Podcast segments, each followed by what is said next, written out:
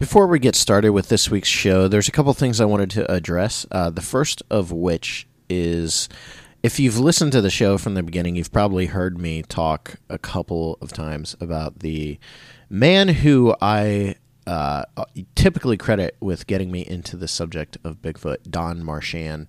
Uh, I just wanted to dedicate this week's show to Don. He passed away this past week, and uh, as the guy that kind of uh, helped me gain some sort of interest in Bigfoot. I just thought it would be fitting to give him a mention at the start of this week's show. Don was an awesome guy and a really good friend of mine.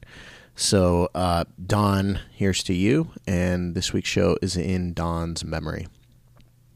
Uh, on a happier side of things, the other thing I wanted to talk about is the fact that this week we hit uh, 100,000 downloads on Sasquatch, which I think for I, I probably can safely speak for Mark and I both when I say that neither of us ever expected there to be more than two people listening per episode, uh, let alone the uh, two to three thousand that we typically get per episode. Which, if you're anywhere acquainted with uh, podcast statistics, you'll probably know that's not a great deal. But considering we're just two guys that sit down and kind of blab about Bigfoot to each other, uh, it's astonishing for us. So, if you're a listener to the show, thank you so much for listening and for checking us out every week. And uh, I think that does it. So, let's listen to this week's show.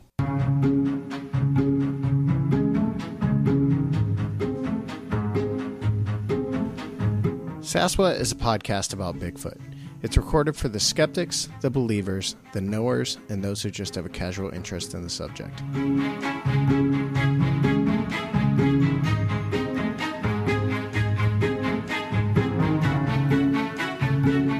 For more information, visit saswat.com.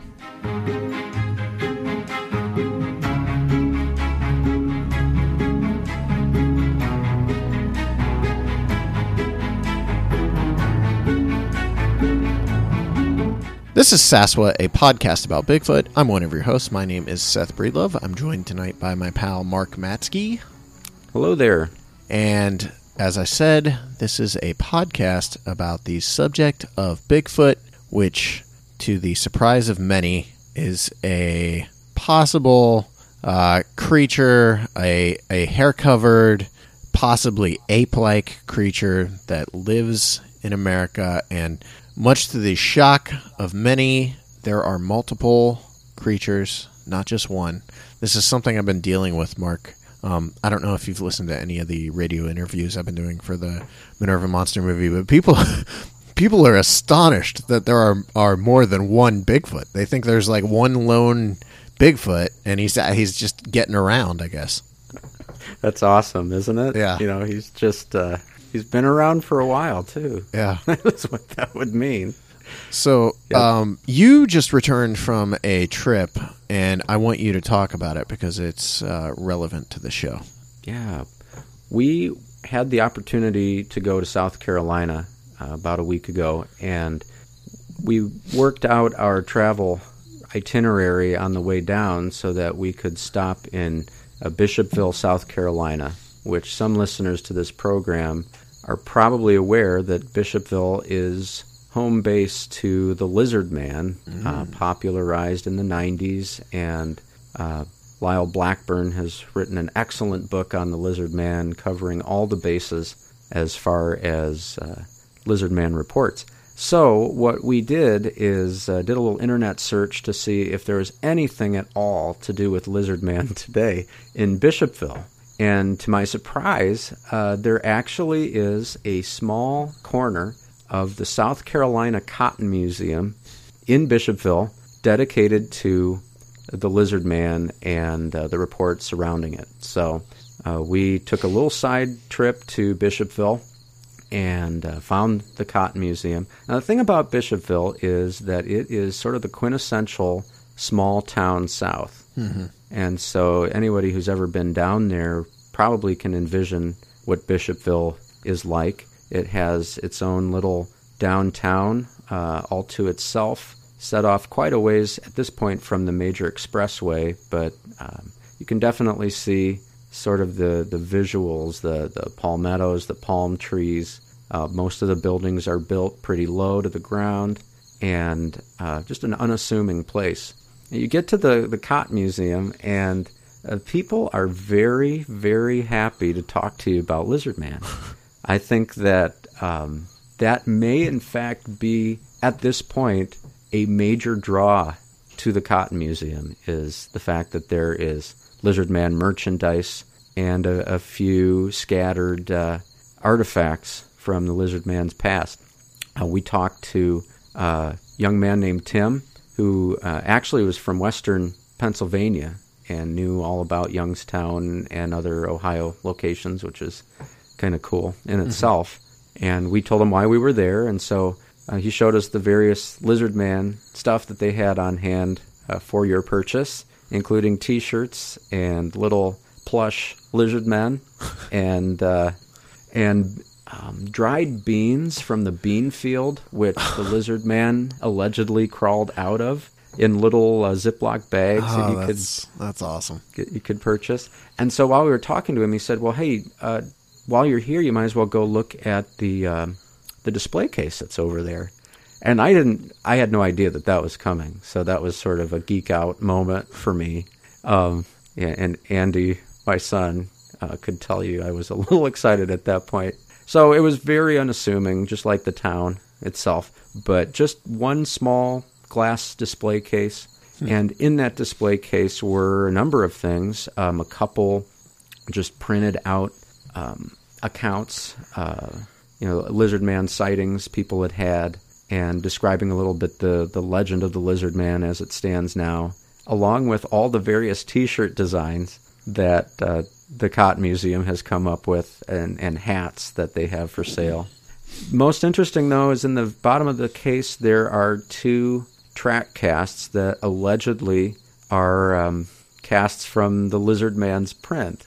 And I sent you, Seth, uh, uh, one picture of those, I believe. Yeah. And you made you made the comment that they look a lot like alligator tracks, which they in fact do.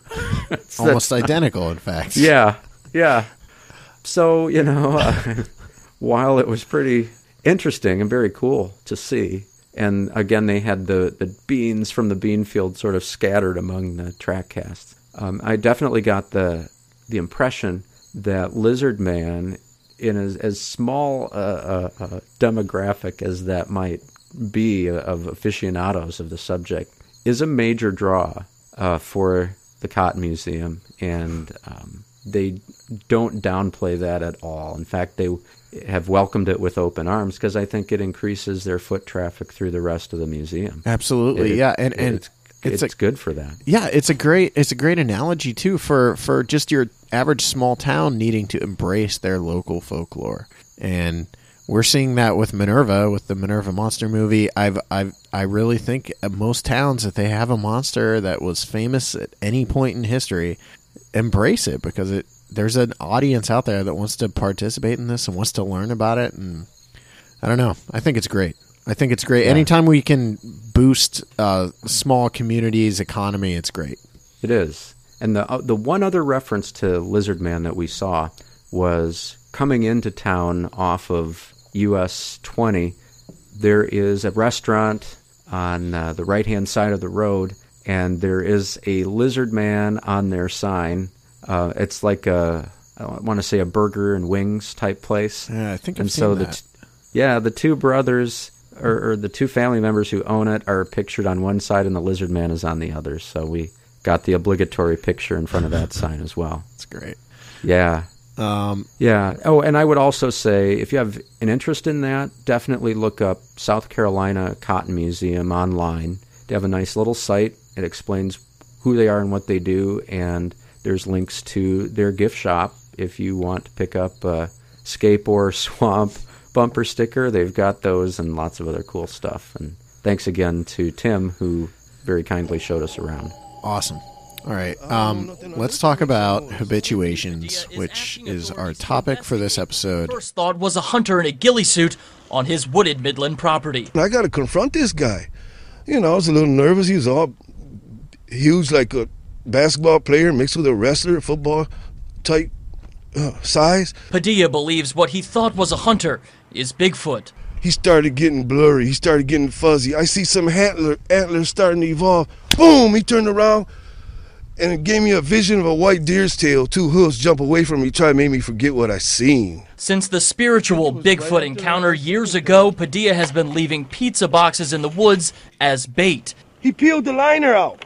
Bigfoot enthusiast Matthew Smith is taking a harder look at the boxes that Padilla says Sasquatch has handled. Just rolling them up, kind of making it look like a Habituation is, uh, by definition, you know, a, a type of research into the Bigfoot phenomena where it's not you going out to find the creature, but for reasons known only to the creatures, they've decided to come around where you live. And as we talk through some of these cases tonight, I think what you'll see is there's a number of patterns that emerge in almost all of these cases, which lends itself to a couple different interpretations. I'm sure we'll talk about that as well. I'm relying on the, the research of a couple people in talking about habituation cases. One is Christopher Noll, and the book that I'm referencing a lot is Impossible Visits. Um, there's also some work by Tom Burnett and Rob Riggs, a big uh, book simply entitled Bigfoot Exploring the Myth and Discovering the Truth. And so, the best way to go about this, I think, is to get into some of the cases uh, that Noll talks about in his book and maybe try and, and link those back to some reports, uh, some classic reports uh, of habituation cases, you know, if, if there are such a thing. So, um, Noll starts off his book talking about a case, and this is sort of the epitome of a habituation type experience. In 2005, he made contact with someone, uh, a young lady in Kentucky, uh, who reported that a young female Sasquatch was making repeated visits uh, to their home, um, to the backwoods. And the way that this all began was seeing this creature at a distance and the woman of the house would call out to it in a high, sort of sing songy voice. And I don't recall what exactly she said, but she would do this when she saw the creature, and during the daylight hours, it would never approach or, come very close. But what she started to do is uh, feed this creature. And she would take a paper plate with some pancakes and syrup out to the edge of the property where the deep forest really began and what started to happen very consistently is within 20 or 30 minutes of leaving the uh, plate of food and going back to her house, um, this young Sasquatch would come out and take the paper plate and sit down and eat the pancakes and then go back into the forest. And evidently, the BFRO was involved in this case ultimately, um, using some type of a thermal imager or, or other uh, device to get some video footage of this, and that allegedly exists, although I don't believe I've seen that anywhere. But that gives you a sense of some of the, the facets to a habituation case. It's generally in a place that is adjacent to a heavily wooded area, and it has to do with interaction between the creature and the human beings who live there. Some of the other elements of that we'll get into in these other cases, but that those are sort of the uh, non-negotiables, if you will. Is you have to live in the right place in a remote enough place, and the the other ingredient to that is there's some sort of interaction that's going to develop. Right, and this whole thing originated with the uh, primates uh, study of Jane Goodall, right? Correct. Okay, so Yes. and her whole thing, I'm looking at her site right now, actually, janegoodall.org, and where it says, "What is habituation?" They say uh, habituate is to accustom by frequent repetition or prolonged exposure, and then it kind of wraps up and says. Uh, in animal behavior studies, habituation specifically refers to the prop- process of getting animals used to people.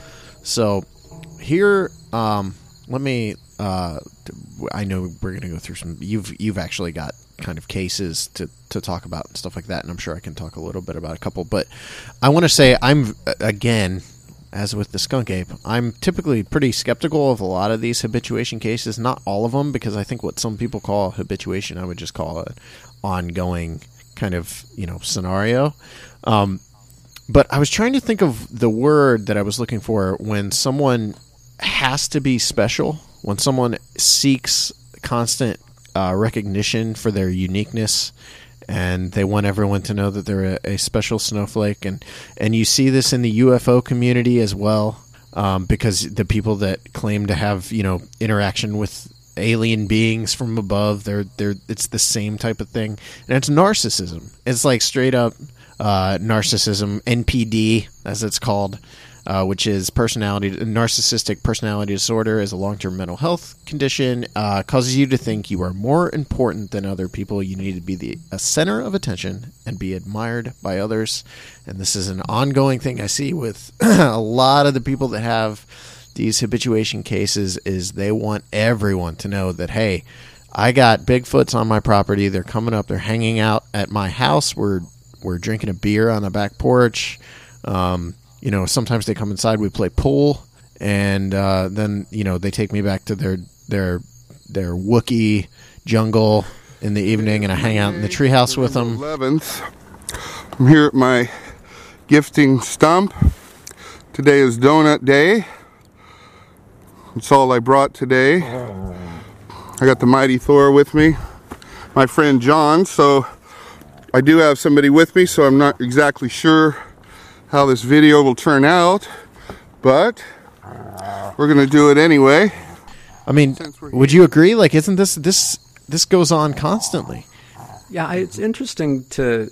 I think first of all, there's probably a distinction that can be made between Goodall and some of these cases. Yeah. In that Goodall went out with the intention of inserting herself into their environment and earning their trust, which she did. Um, in some of these cases, I don't think the people involved went looking as much as they just happened to live in a place where weird stuff started happening. And it seems like a um, a feature of many of these is that you've got a family unit involved, and there's generally one person who hates what's going on, can't stand it. You've got other family members who are kind of interested and into it and are trying to um, you know, communicate and, and foster some type of relationship with the creatures.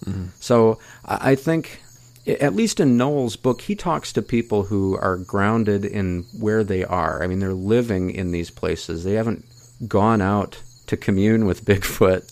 Um, they're just they live in a place. They've bought a home or they've lived there for you know decades. And for whatever reason, these things are starting to happen. So I guess I would I would draw a line between someone who says, I can go out to a place and uh, guarantee that you will have some type of interaction versus somebody who's just inconveniently uh, has their, their house in a place that, um, you know, something's knocking against the wall Right. or making vocalizations or throwing rocks at your house. Right, because when we get into that, then then we have. Uh, I mean, there's that situation is is very common, and and it's been common for for decades before we were even calling it habituation. Back to even, I mean, obviously the Minerva Monster case, uh, Minerva Monster, Facebook.com slash Minerva Monster. Check it out. Um, it's a it's it almost reads like an early habituation case because this this ongoing situation for about four years in this one location involving this one specific family. I mean, there were other sightings, obviously, but a lot of the activity centered around the Cayton's house. Yeah, so it becomes a feature just of location, I think. And in, in what we know about that case, I mean, they the Caton family paid a price uh, for going public with that story. Yeah. and uh, there that's certainly a situation where you know they, you know, the whole thing was inconvenient to say the least. Right. Um, so let- let's And they even get fed some- it, by the way. They even I don't know if I've mentioned that. Before. Okay. They did. Yeah, no, you haven't. Evelyn would leave scraps out, and I think that was on Yeah. on the suggestion of the sheriff uh, for them to actually feed the the creature. Mm-hmm. Uh, that is extremely intriguing that you would say that because in almost all of the cases that I looked at, that is a feature where the uh, in the one that we already heard from Kentucky and down the list, the um, interactions when they go in the direction of feeding the creatures, many interesting things start to happen. Uh, some of them predictable, and some of them um, maybe not so predictable, or maybe they're predictable in the sense that if someone's feeding you and they stop, you don't like that too much, you know, right. humans or non-humans, either way. Mm-hmm. So that yeah, that's amazing. What, what do you know? What the You know, what she fed them I think it was, you know, just table scraps and, and that kind of thing, and they would actually take it out and throw it down in the pit, in the strip pit, and the and Hmm. that was the there's kind of this pit behind their house, right behind their house, and they would sh- see this creature come down and root around down there and take the food, and whatever they put out would be taken. Mm-hmm. Yeah, yeah. So here's in, in Noll's book. He talks about five different families, and I'm just going to sketch this real quick so that we can see the overlap and where things are uh, in common and what not so much. Um, the first family that he talks about is in North Carolina, and I have another North Carolina situation to talk about as well. Um, this had been going on for about five years. The husband in this family hates what's going on. He sort of wavers between anger and denial that it's happening.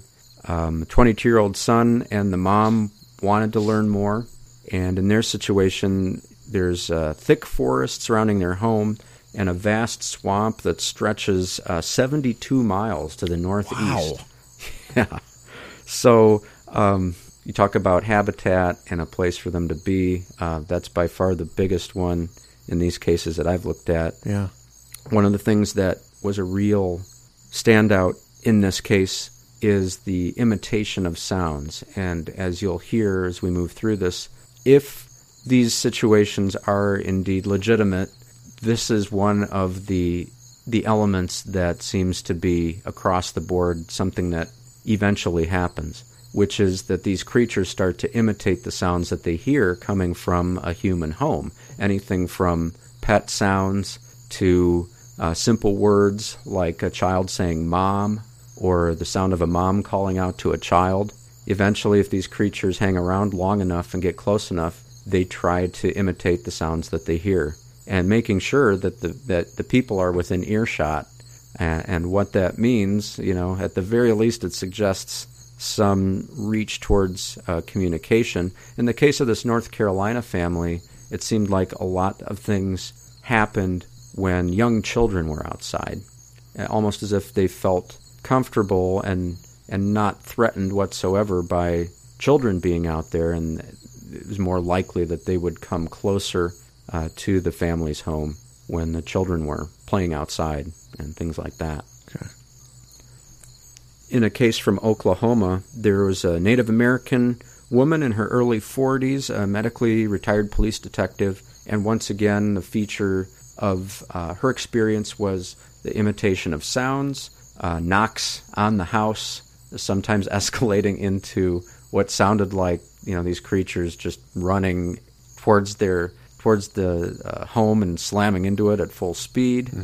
Um, the the interesting distinction here was the sighting of what children in that household called uh, monkey kids. That they saw monkey kids sort of uh, towards the back of the property, things like this. And this is a pretty long term interaction. Uh, we're talking about 16 years Wow. of consistent activity, and it was this uh, woman's opinion that these creatures would travel through that area uh, a couple times a week.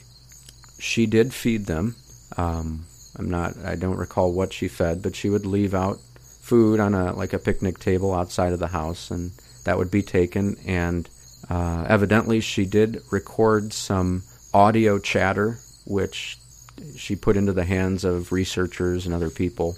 Um, but when she would try to get video footage of them, they they proved to be extremely elusive, and that too is a resounding, reoccurring theme in these habituation cases. Is any attempt to get them on film is usually thwarted, or the best you can do is uh, like a shadowy shape in the tree line, Right.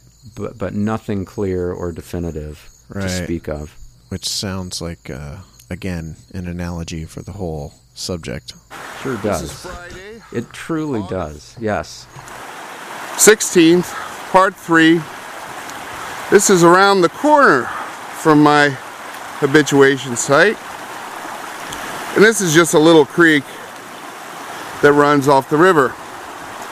Now, the reason I'm taking this video is because I've gotten some real good pictures from right here before. Even though I don't have a lot of interaction, that's probably because that's what I choose. Not necessarily because they're not around here because And um, we're half a mile. you know, this is a, a completely different woods. direction, but recently, uh, thanks to Coast to Coast AM, uh, a book and a, I think a DVD. There's certainly YouTube stuff. Is uh, is a hundred Bigfoot nights. Have you heard of this? No. Uh, sounds okay. It sounds like one of those um, romance, Bigfoot romance, quote unquote romance novels. That that show up in your Amazon Yeah. search feed? Yeah, yeah, yeah. It sort of does, doesn't it? Yeah, it and, really does. um, and that too is uh, purportedly it, it fits all of the markers of these type of cases. Really, um, approaching the the home, rock throwing, strange vocalizations, fleeting glimpses of creatures. If you go on YouTube and look up 100 Bigfoot nights, you see, um, you know, some blob squatchy type video surveillance footage, and um, I'm not sure how much orbs factor in, Oh, but I dear. think there might be some orbs. Oh, but let's cool. just pass that by quickly. And but I say that because that that continues.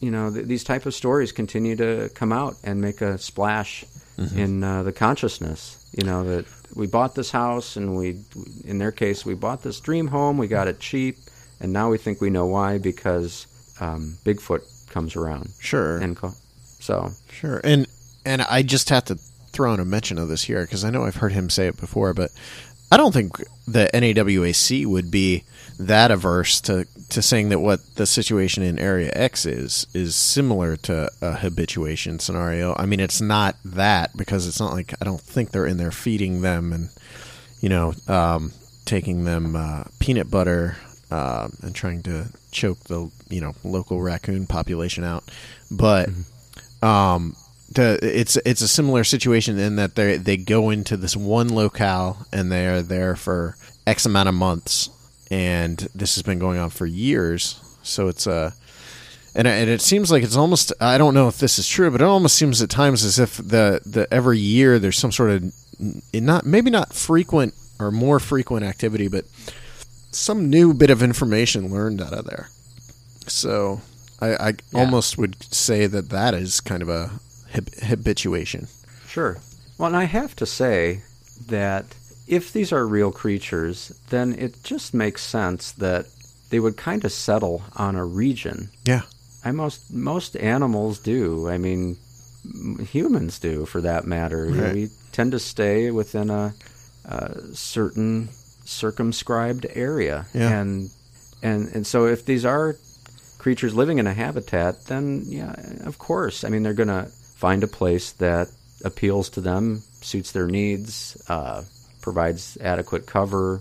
So, it, you know, I, I think that, that what you say is, is true. I think it would fall into this category. Right. All right, Mark. Um, I'm sure you have extensive notes, more more to say about habituation, but let's let's start to wrap up and kind of give us your final take on habituations. Sure. Well, maybe I just said it in a way. but it is it's it's the idea that look, if these things are real, then they're going to have to live somewhere and they're going to have to locate them themselves in a place that's advantageous to them. Right. And as we continue to, you know, and I, I guess I would fall into this category, you know, I would prefer to live somewhere kind of set off from uh, a busy city. You know, I kind of the edge of the wilderness type idea has a lot of appeal to me. Um, but if that's what you want and that's what you that's the situation you live in, there's certain trade-offs with that.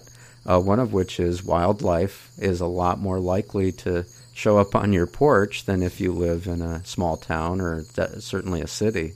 So these would be the places where you would have a type of interaction with what's ever out there. I mean, I just saw on Facebook today a video of a, a grizzly bear uh, dragging off a moose in somebody's um, in somebody's driveway. you know. And if you live in locations where there's large game, then you know what that stuff's going to happen once in a while. So to me, um, the, I think the helpful distinction is going out looking to habituate seems to be a lot more difficult of a proposition than simply living in a place where, for whatever mysterious reason, interactions with the unknown creature start to happen. You know, W- one, it's a matter of intention, hmm. I think. Join the conversation at facebook.com slash sasswhat. Find us on Twitter by using the hashtag sasswhat, or you can find me on Twitter at SethBreedsLove. Mark Matzke is on Twitter at Reverend Matzke. Send your letters to sasswhatmail at gmail.com and leave us a rating and review on iTunes.